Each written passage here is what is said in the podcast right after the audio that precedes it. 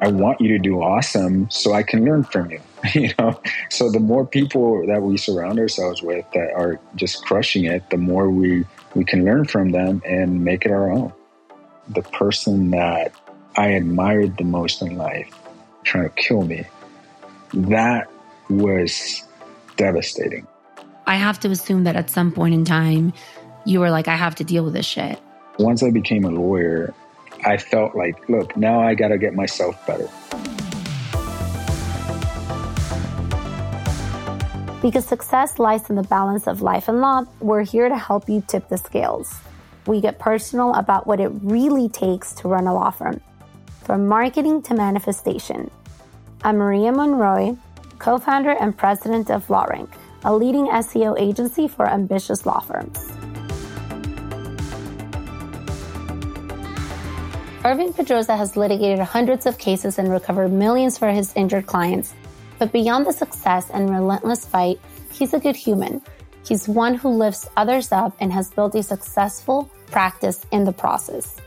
We came together to discuss recovering from betrayal, lifting up everyone around you, how sharing trauma heals both the storyteller and the listener, helping people feel less broken, and how, in the face of adversity, who we choose to be, because it is a choice, can shape a better world. Irving has experienced extreme adversity and has incredible strength. This is where he gets it from.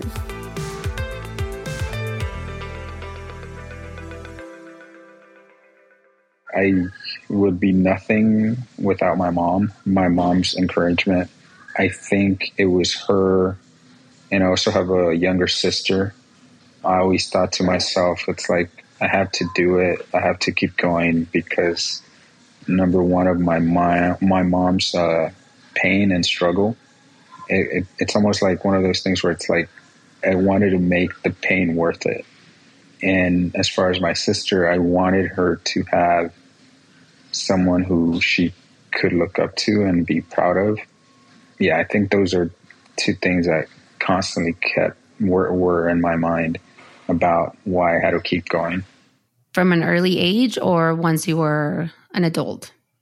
From a very young age, of everything we were going through, I, I think I realized that it was going to have to be me. Like, there was no one else that could do it, and there was no one else that would do it. it. It's like one of those things where it's like, fortunately, I realized early on that I needed to, and um, unfortunately, I had to. So. Can you share with us some of those struggles and what your life was growing up? Because I think I'm a big believer that our childhood really shapes us. In a way, I always had right people around me, you know. Um, but I basically, I was born in Mexico, as I know you were. I was born in, in Guerrero, Mexico, which is a very poor town. It has a lot of violence, unfortunately. Not only the state, but also you know the part I'm from, I think we had you know a population of maybe three three thousand people, but uh, grew up super poor, had a bunch of domestic violence in my family. Then we were brought here when I was uh, six years old, and same thing happened. You know, we were again super poor. We were brought undocumented, unfortunately. So was I. Oh, I'm sorry. and uh, and then you can't go back. And it's so traumatizing. At least for me, it was so difficult to not be able to go back for a long time. To be honest with you, I was I was in shock because I didn't know how to speak English, and my mom she didn't know English. And when we came when we came here, my father was abusive, but we had nowhere to go, nowhere else to go. Like you said, we couldn't go back. But even here, we didn't have very many options because we were poor and we were undocumented. Same here. I think everybody, I mean, some people might assume that I come from money, but I don't. So we, same exact story. And I had um, a level of domestic violence as well. I don't think we've ever talked about it. Probably not what you went through, but I think it, in Mexico, it's, it's, at least it was, and I think it still is to some extent, very much okay to hit children. It's just part of the culture again, I think that there are different um, levels of that. I don't think mine was super extreme or anything like that. I think from what I've read about you, yours was much more extreme. But I do think part of it, and I'm not saying that this is okay because it's absolutely not okay, but it is cultural, right? And then you get here and your support system is gone. You've been stripped of that. Right. No, you're absolutely right. It is cultural. It, it unfortunately happens a lot more in Mexico, and it's, it's accepted. And so, yeah, you're you're right. You still have the same struggles, plus you add a few more, right? Like you still, like I remember, I, still, we were still really poor. We were still, you know, going through violence. But now you add a different language. You add a lack of support system. You add uh, basically culture shock you know, I remember the first meal I had, it was Burger King. And I ended up throwing up. you know, like no I, way. I did it. Yeah, yeah, I literally, my, my mom tells a story. I just didn't want to eat any food because like my first experience was Burger King and I threw up, you know? So yeah, absolutely. You add all sorts of different obstacles to what you already grew up with. And then once we were here, I have an older brother who um, would encourage me uh, to some degree, right? Like, and so we, me and him were adjusting. Okay, we're our age difference is maybe three years old, and he literally would encourage me to study. He would encourage me to do, you know, well, right? Like, and he was basically, in a way, my protector, my guide. And I remember I knew how to do multiplication by seven, long division. I ended up doing algebra before, you know, I was eight um, and it was all through him. And I, I don't know if, if you experienced this, but for him, he was not only was he smart, but he was also advanced in what they were learning because I don't know if it's any longer the case, but back then, I think Mexico, what you learn in Mexico is faster than what you learn here. And, and again, I don't know if that's the case anymore. Were you in a private school in Mexico?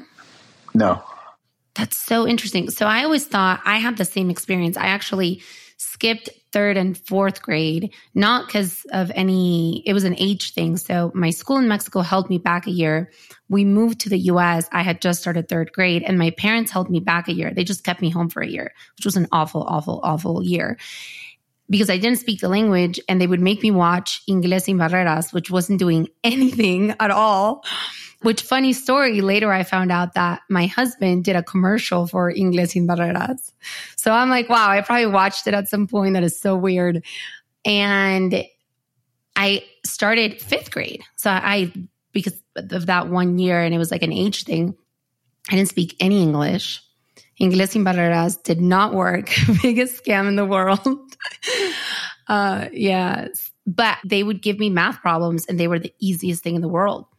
I was so advanced in math. It, it, was absurd. And I assumed it was because it was a private school that I was in. But if you had the same experience, then that's scary.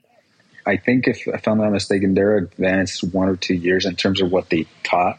That's scary to think, though, that a third world country, which I'm in right now, by the way, is that much more advanced, especially a public school, which in Mexico, public schools are supposed to be not very good. I mean, no, no offense or anything. They're just, it's a known thing that they're not there. And to think that they're better than the public school system in the US, that's kind of scary.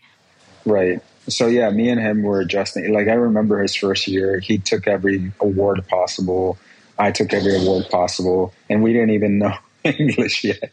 So like, that's crazy. And then second year started uh, basically about the same and then around the like middle of his second or our second year here he was in fifth grade i was in second he just started to change just drastically so he was uh, the change was he was eventually diagnosed with schizophrenia so that completely changed the person he was the person he is it changed his behavior or, or like just completely different it went from a person that would teach me things. It would literally like cook for me at, at a young age, would show me, you know, like would encourage me constantly. Even though we were going through struggles, he would always encourage me and tell me, "It's like, you know, we're gonna get over this through education. We're gonna survive this. Don't worry, we got this." Kind of thing. To a person where it was unrecognizable. Um, even like as we grew older, like he would try to kill me a few times.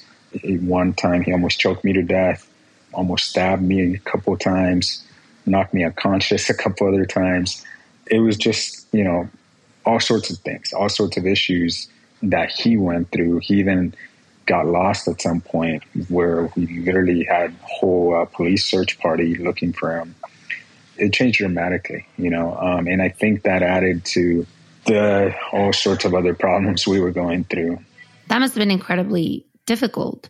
The person that you trusted the most all of a sudden was betraying you. How do you get over that?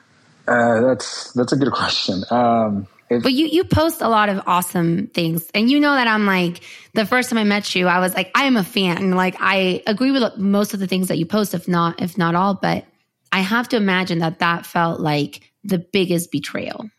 It did because, like like you said, it, it was one of those things where it's like I was already used to not, in a sense, not having a father figure. Like, you know, I was, I, I was used to it. I, I, had accepted it. I had moved on. I was like, eh, I don't need him. Who cares? Right. But with him, it was like, damn, like what now? You know, like what do I, what do I do now? And in a sense, that's where I kind of relied back on what I felt about my, my mom and my little sister. Right and even to this day, I, I can tell you it was, it was kind of like a ongoing battle. But the one thing that always comes back to mind, John Forbes Nash was a mathematician. I forget what war, but I think it was World War II. He came up with game theory. And he came up with game theory around the age of 24 or something like that. And then after that, he was diagnosed with schizophrenia. So he was schizophrenic from late 20s to maybe 60 around the age of 60, he just stopped being schizophrenic. And they asked him, they're like, why? They gave him the Nobel Peace Prize after, right, for what he did back in his 20s. And they asked him, it was like, how did you stop being schizophrenic? And he says, my, my brain just told me to stop. It, it just told me that it was time, that I, I no longer needed that. And so when I learned, that's uh, I'm sure you get you, you've seen or I'm sure you've heard the butterfly effect. The butterfly effect was made after this guy. I have not. What is the butter? Or I don't recall. What is it? It's a movie. It's a. Oh Ashton- yes, yes. so basically, when I learned about this guy, and this was not when I was growing up. This was probably I was probably in law school when I learned about it, um, or somewhere around there. But basically, it finally articulated what what always happened in my mind. Right in my mind, I always thought, what would happen if at some point my brother got better? Right, what would happen if he, you know, we were like sixty something and he got better, and he were to look at me and ask me, Irving, you had every opportunity I never had. You had every chance I never did you had everything that was taken away from me, not by anyone, but by faith. What did you do with it? What did you do as a son, as a brother, as a professional, as a human, right? And my biggest fear in life is to not have anything to say, you know, or to disappoint him, or to say, eh, I did okay, or to just be like, you know, I, I, I couldn't do much after you were gone, you know, or after you were diagnosed and, and, and you changed. That would be the biggest fear in my life, right? Like, I don't fear anything else. That's what I fear. And so, in a way, that has always motivated me. I'm like, I may not be good at something, but if I want it, I'm going to try my hardest to to get better at it, you know, because of that same feeling. Where's your brother now? He's with my mom. Yeah. Okay. I don't know why I thought he had passed the way you do the posts. You're just you're talking about you miss your old brother like the way he was before he became the way he was okay. exactly. Yeah. I didn't understand that. Yeah. Got so it. because it's it's completely different like I told you, it was like someone I would look up to even to this day. I could tell you, I you know how you can tell like some people are really really smart. Like he he even to this day, I could tell he's probably top five, smartest per, er, person I've ever met.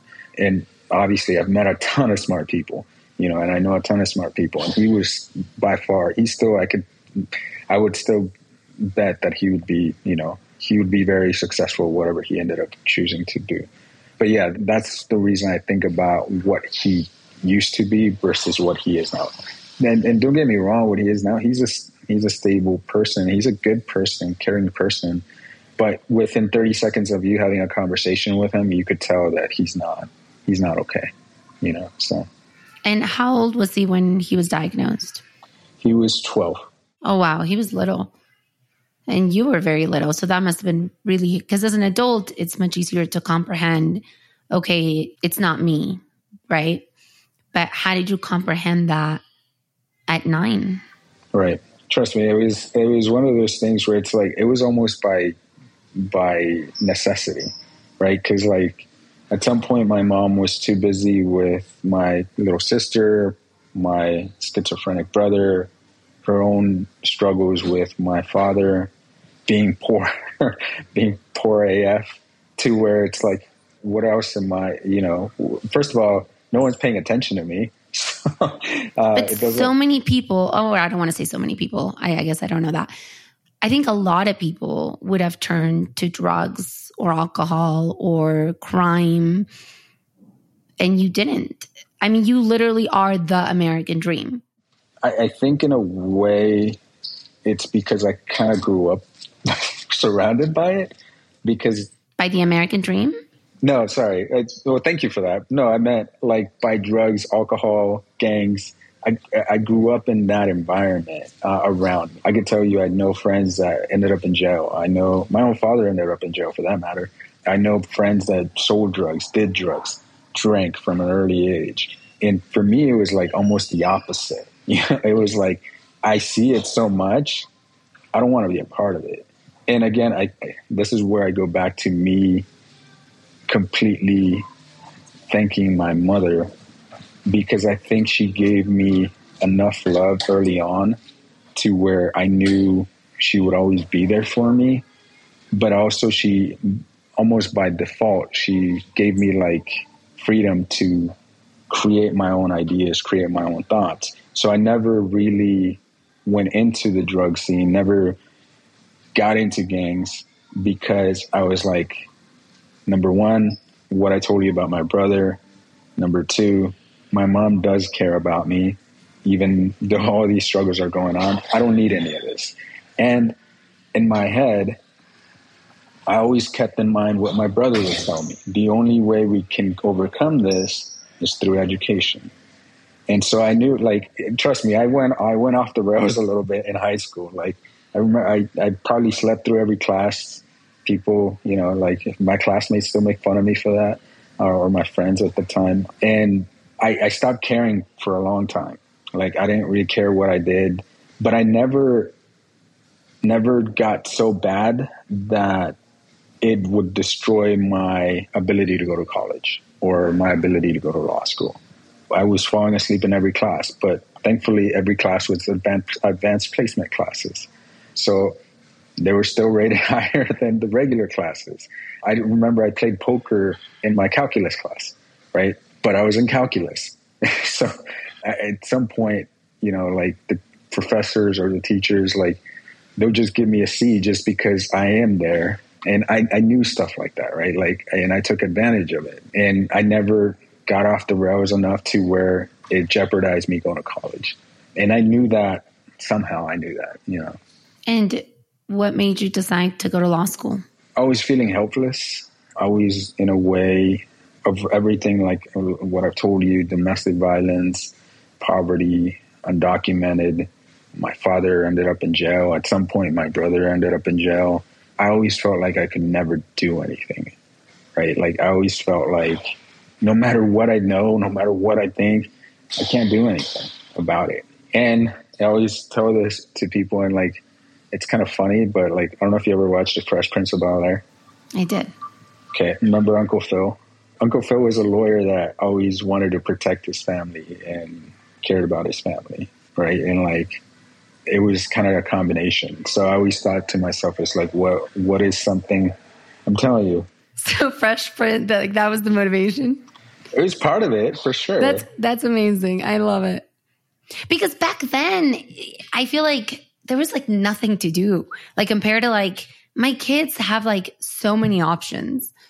And back then it was like you just weren't exposed. There was no internet. So the exposure was minimal. How old are you? 34. Okay. Yeah. So definitely minimal exposure. Couple TV shows. Right. En inglés sin barreras. en inglés. Well, I, I, I watched a bunch of like Cantinflas and stuff like that. Oh yeah, no, El Chavo no, El Ocho. El Chavo del Ocho. Yeah, yeah me too. Yeah, all that stuff. But yeah, like it was kind of like you're going. I'm going through all the, these things, and you're right. There's like one or two TV shows. One of them, Fresh Prince, and you know it makes sense to me. It's like what what can I do that you know I won't ha- have a helpless feeling anymore. That if my family ever needs help, I'm there. And in a sense, lawyering made sense, you know? So that's why I decided to go to law school. And let's talk about your career. You made partner at a firm when all odds were against you in general, right? So, can you tell us a little bit about that? I love what I do. Like, no matter where, you know, where and why, I would still keep doing it. And I always think to myself, like, if you love what you do, you're going to be good at it no matter what, you know, like because it takes time to be good. Uh, it takes commitment and it takes a whole lot of hard work. I, I mean, I'm sure you know that, you know, so it, it's oh. one of those. yes.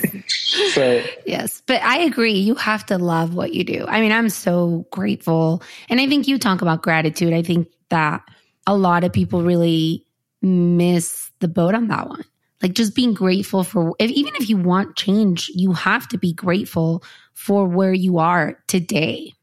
Right. No absolutely. I've been like one of the luckiest one of the most blessed whatever way you want to look at it persons i know just because i always had the right people around you know uh, in, in my in my path that either motivated me or inspired me or you know showed me the right way to go about something you know and so, you know, like I'm super grateful. I'm super grateful for the people around me and the people that I've, I've learned from. And even now, like, I always tell people, it's like, I want you to do awesome so I can learn from you, you know? So the more people that we surround ourselves with that are just crushing it, the more we, we can learn from them and make it our own. So. Oh, absolutely. I always think it's funny when people are jealous. I think it's important to sit with that for a second and kind of almost manipulate it because jealousy is actually a good thing because it's showing you what you want and it's showing you that somebody's accomplishing it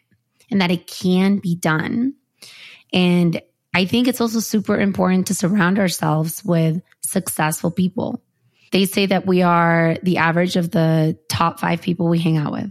It's hard not to get into it, right? It's hard not to want to do good things or better things or uh, improve yourself if like like you said like you're constantly around it.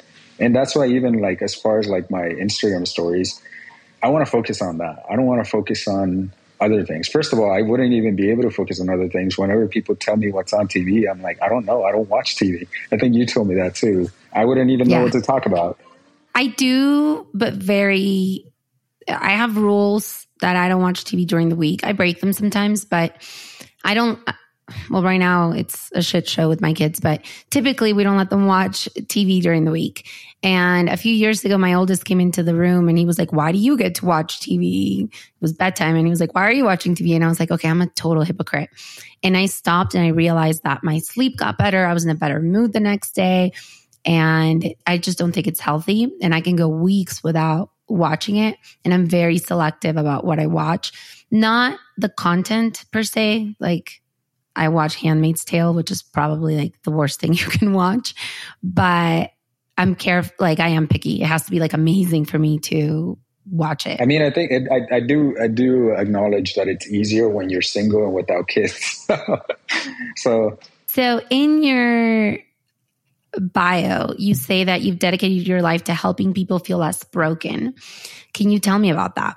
It took a while to get to a point where I was comfortable sharing you know, just about myself and, and about my, my self growth. But once I got there, I was like, uh, I started realizing that everyone goes through their own hell. You can't measure what you go through with someone else. To you, whatever you're going through, it's hell, right? Like, and so I, I realized that by speaking with other people, for example, with with Power Mentor, I started doing like uh, speaking presentations. I also at some point became like a professor, and I was uh, teaching master students. And in my head, I thought master students are like you know most of them have it together. Nobody has it together. That's a secret. Nobody. And and so exactly what I realized is like by sharing, you know, some of my some of my, my own stories, like people would come up to me and say like, "That's you know, just listening to you helped me a lot." So it, it kind of became one of those things where it's like the more people tell me that it, it's helped them, the more I want to do it to continue to help people. You know, like I remember recently, actually, I, I, got invited to an admitted students for USD Law School. My husband went there. Oh, that's awesome! I didn't know that. Yeah, and then he he transferred to UCLA, but he he went there, and all of my best friends went to USD for undergrad. And you didn't. I didn't go to college. Oh, I didn't know that. Yeah. Yeah, no, I don't think anybody knows that. I did not. A lot of people think I went to, well, people in San Diego, everyone thinks I went to USD because I went to every single USD party. That's funny. but yeah, I didn't, no, I didn't finish college. Well, I didn't even go to USD, but they, they invite me to other uh, events, especially at law school. But so I, there was an admitted law students reception and one of the law stu- one of the newly admitted students came up to me and said, "Irving, like you spoke at an event like years ago, and you inspired me to go to law school based on hearing your story, and, and basically, you know, you you showed me that I could do it. That I, I you know, I, I was putting a bunch of excuses in my head, and after hearing you speak." I realized I need to make those reasons, not excuses, you know, and things like that, right? Like they, they motivate me, they inspire me. And as much as I inspire, maybe I inspired him to actually like get into law school, apply and, and do all those things. Just li- listening to stories like that, that encourages me and tells me, look, I'm not out to left field. What I am saying is helping others. And that's why I continue to do it. And I do that, you know, just on the regular basis as to who I am, but also if you think about it as a lawyer, you know, we, we help people who are in unfortunate situations and, you know, we we help them get better. So yeah, one of the reasons I love following you on social is because I don't think people post about this stuff enough in the legal space. I remember when it wasn't even cool to read a self help book, it was like considered like just not cool. Now I think in like in general, it's accepted and self advancement is a thing. But I think in the legal space, it's just these things are not talked about enough. And we all know that lawyers don't have the best habits. And, you know, there's a lot of alcoholism and just a lot of things. And it's, it's a very stressful environment. So I think it's really refreshing. And I think it's very brave of you to do what most people are not doing and what most people are not posting about. I'm asking my clients to be brutally honest with with ourselves, with me, with about themselves, about what they're going through. It's like, why am I not doing the same? You know, why am I? In in a way, I think about it is like I pride myself in being the same person in all aspects of my life. You know, I'm the same person as a lawyer. I'm the same person as a son. I'm the same person no matter what capacity you meet me. So why am I going to hide who I am? Why am I going to, you know, and it, it, don't get me wrong, it took a while. You know, it took a while to get there. Part of it I do it for others, but I, part of it I do it for me.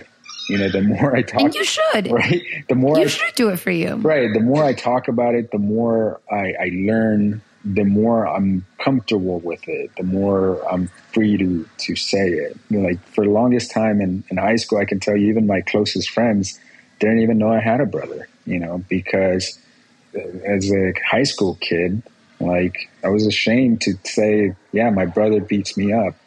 Yeah, my brother is schizophrenic. Yeah, you know, he ended up in jail. You know, um, I was terrified of that. I was terrified to be judged, or I was terrified to be called, you know, whatever names. So it does take a while, you know, and it, it, it does take a lot of acceptance. But now it's one of those things like now here I am, you know.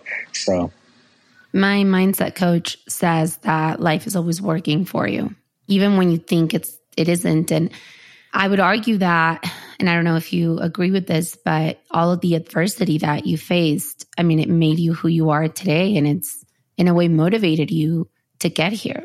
No, absolutely. I, I think it's key, right? Like I, I think for everyone it teaches us things, right? Like every adversity that we encounter, you you either let it defeat you or you learn from it. So Absolutely. Sometimes I worry that my kids don't have enough adversity, which is why I took them to a third world country. is that the reason? no, no, it's not. That's a joke. But I do I do worry about it because, you know, I didn't grow up with money. I didn't go anywhere. I literally went from Guadalajara to San Diego and the next time I got on a plane was to go right back to Guadalajara. I mean, I grew up in a household that, you know, was somewhat toxic. And sometimes I worry. I'm like, they don't have any adversity. Like, you know, I, I guess, but like you said, I think everybody has their own struggles, right? It's your perception of things. I'm sure they'll they'll learn from, you know, I don't know, what, what whatever it is the world throws at them. I think you're right though. Like if you if you even though you didn't do moved to Mexico for that reason. I think seeing other people like less fortunate like gives us a different sense, right? Like even now I can tell you what I try to do and I've been so busy lately that I haven't been able to, but I try to go to Tijuana orphanages, right? Like I could go to like orphanage anywhere else, but Tijuana is a whole different world. And like the reason I, I, I really like going there is just because like kids there you can take them gifts, you can take them clothes, but it's it's more than anything what they value the most is you spending an hour or two with them. And to them, it's like magical, right? To you, it's just like an hour or two. But to them, you see it in their eyes, you see it in their like the way they hug you, the way they talk to you. And it's it's super inspiring. And at the same time, it kind of brings you back to a feeling of like, holy shit, like I I am blessed. I am I am having an okay life. Like I have nothing to complain about. There's people that are having it way worse. Absolutely. Just like we don't get to choose our parents, they never even got to choose their parents, and even to this day, they're struggling. So I that's something that I've tried to do, and I try to do as much as I can to kind of go back and be like, look, they're still suffering. Just because I'm not there anymore, that doesn't mean it, it, it stopped existing. You know, like even where I'm from, even in Escondido, I the reason I still do a lot of presentations in Escondido, even though I'm no longer there, I know there's still suffering. There's still people in the streets. There's still people fighting domestic violence. There's still, you know, people fighting mental health issues. What advice would you have for those people?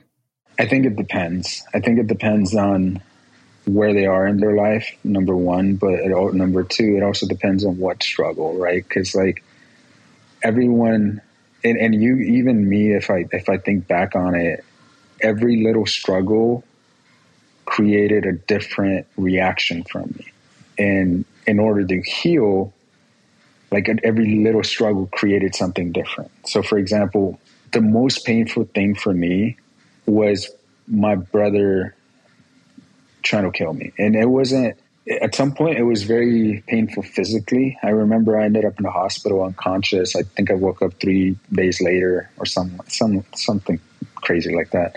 And I remember how it started. Like basically, we were watching TV. I, I, get, I caught his attention because we lived in a, an apartment and it was a small apartment and he was putting music volume really high to where I know the neighbors would be angry.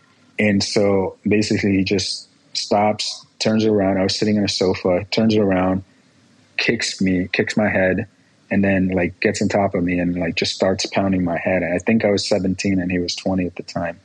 And I remember the only ones home at that time was my my little sister who was 12 at the time.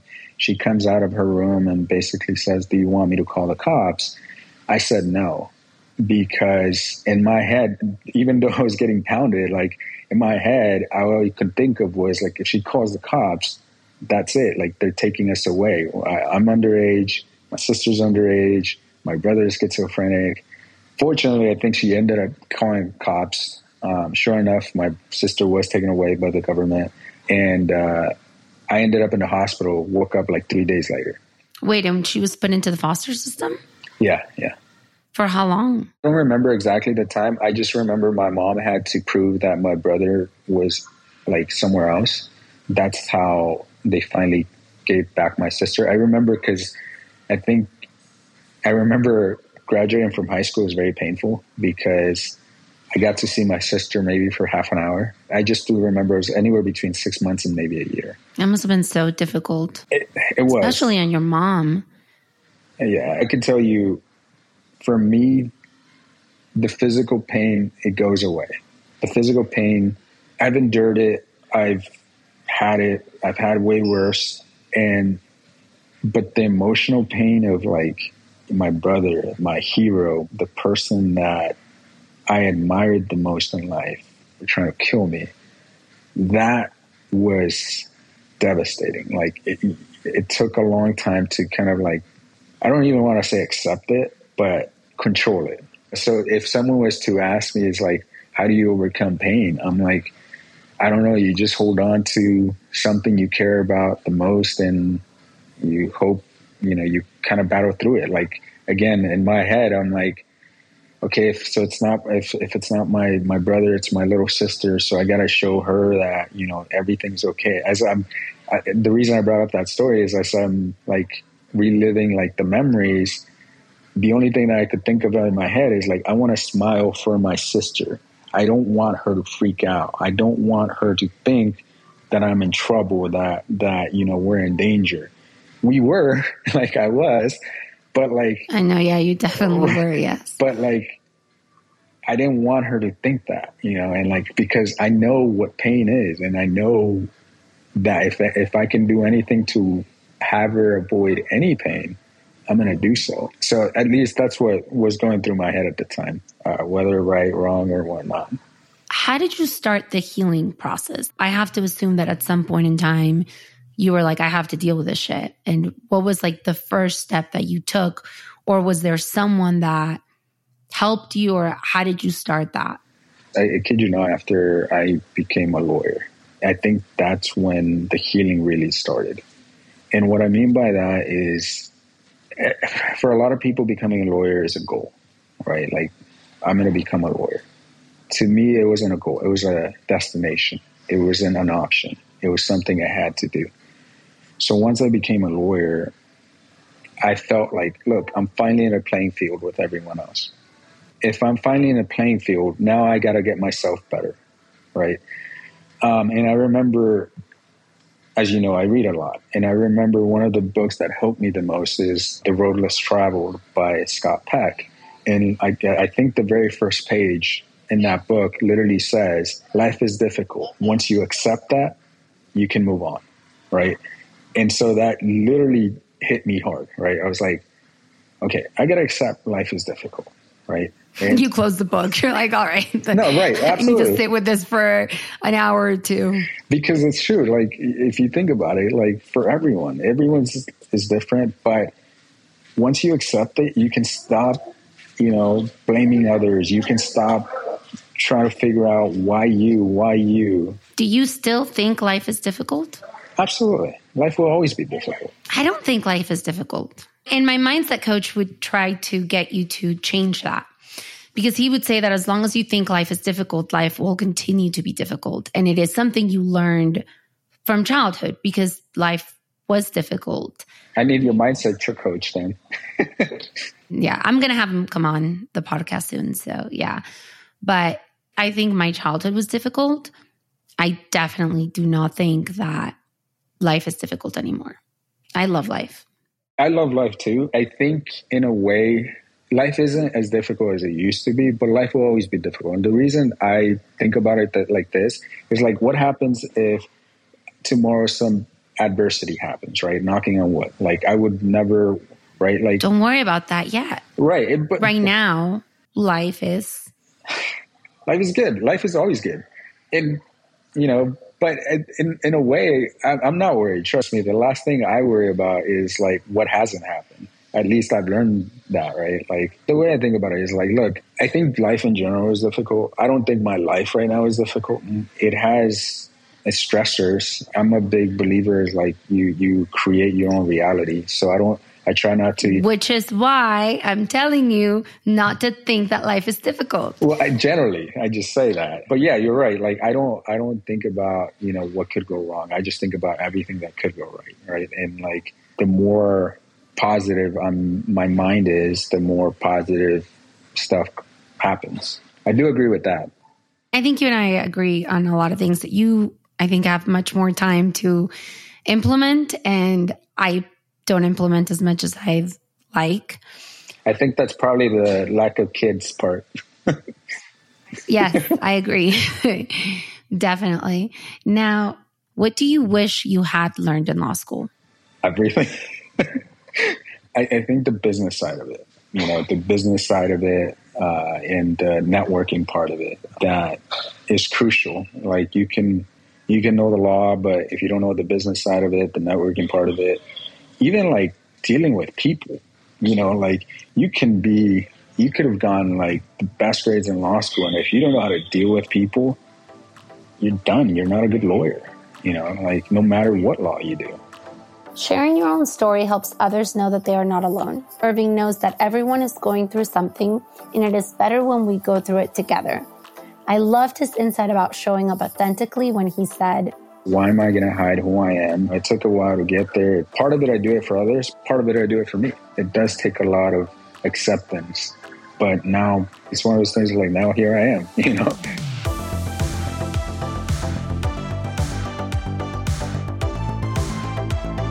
If this conversation moved you, please share it with someone you want to see succeed and subscribe so you never miss an episode.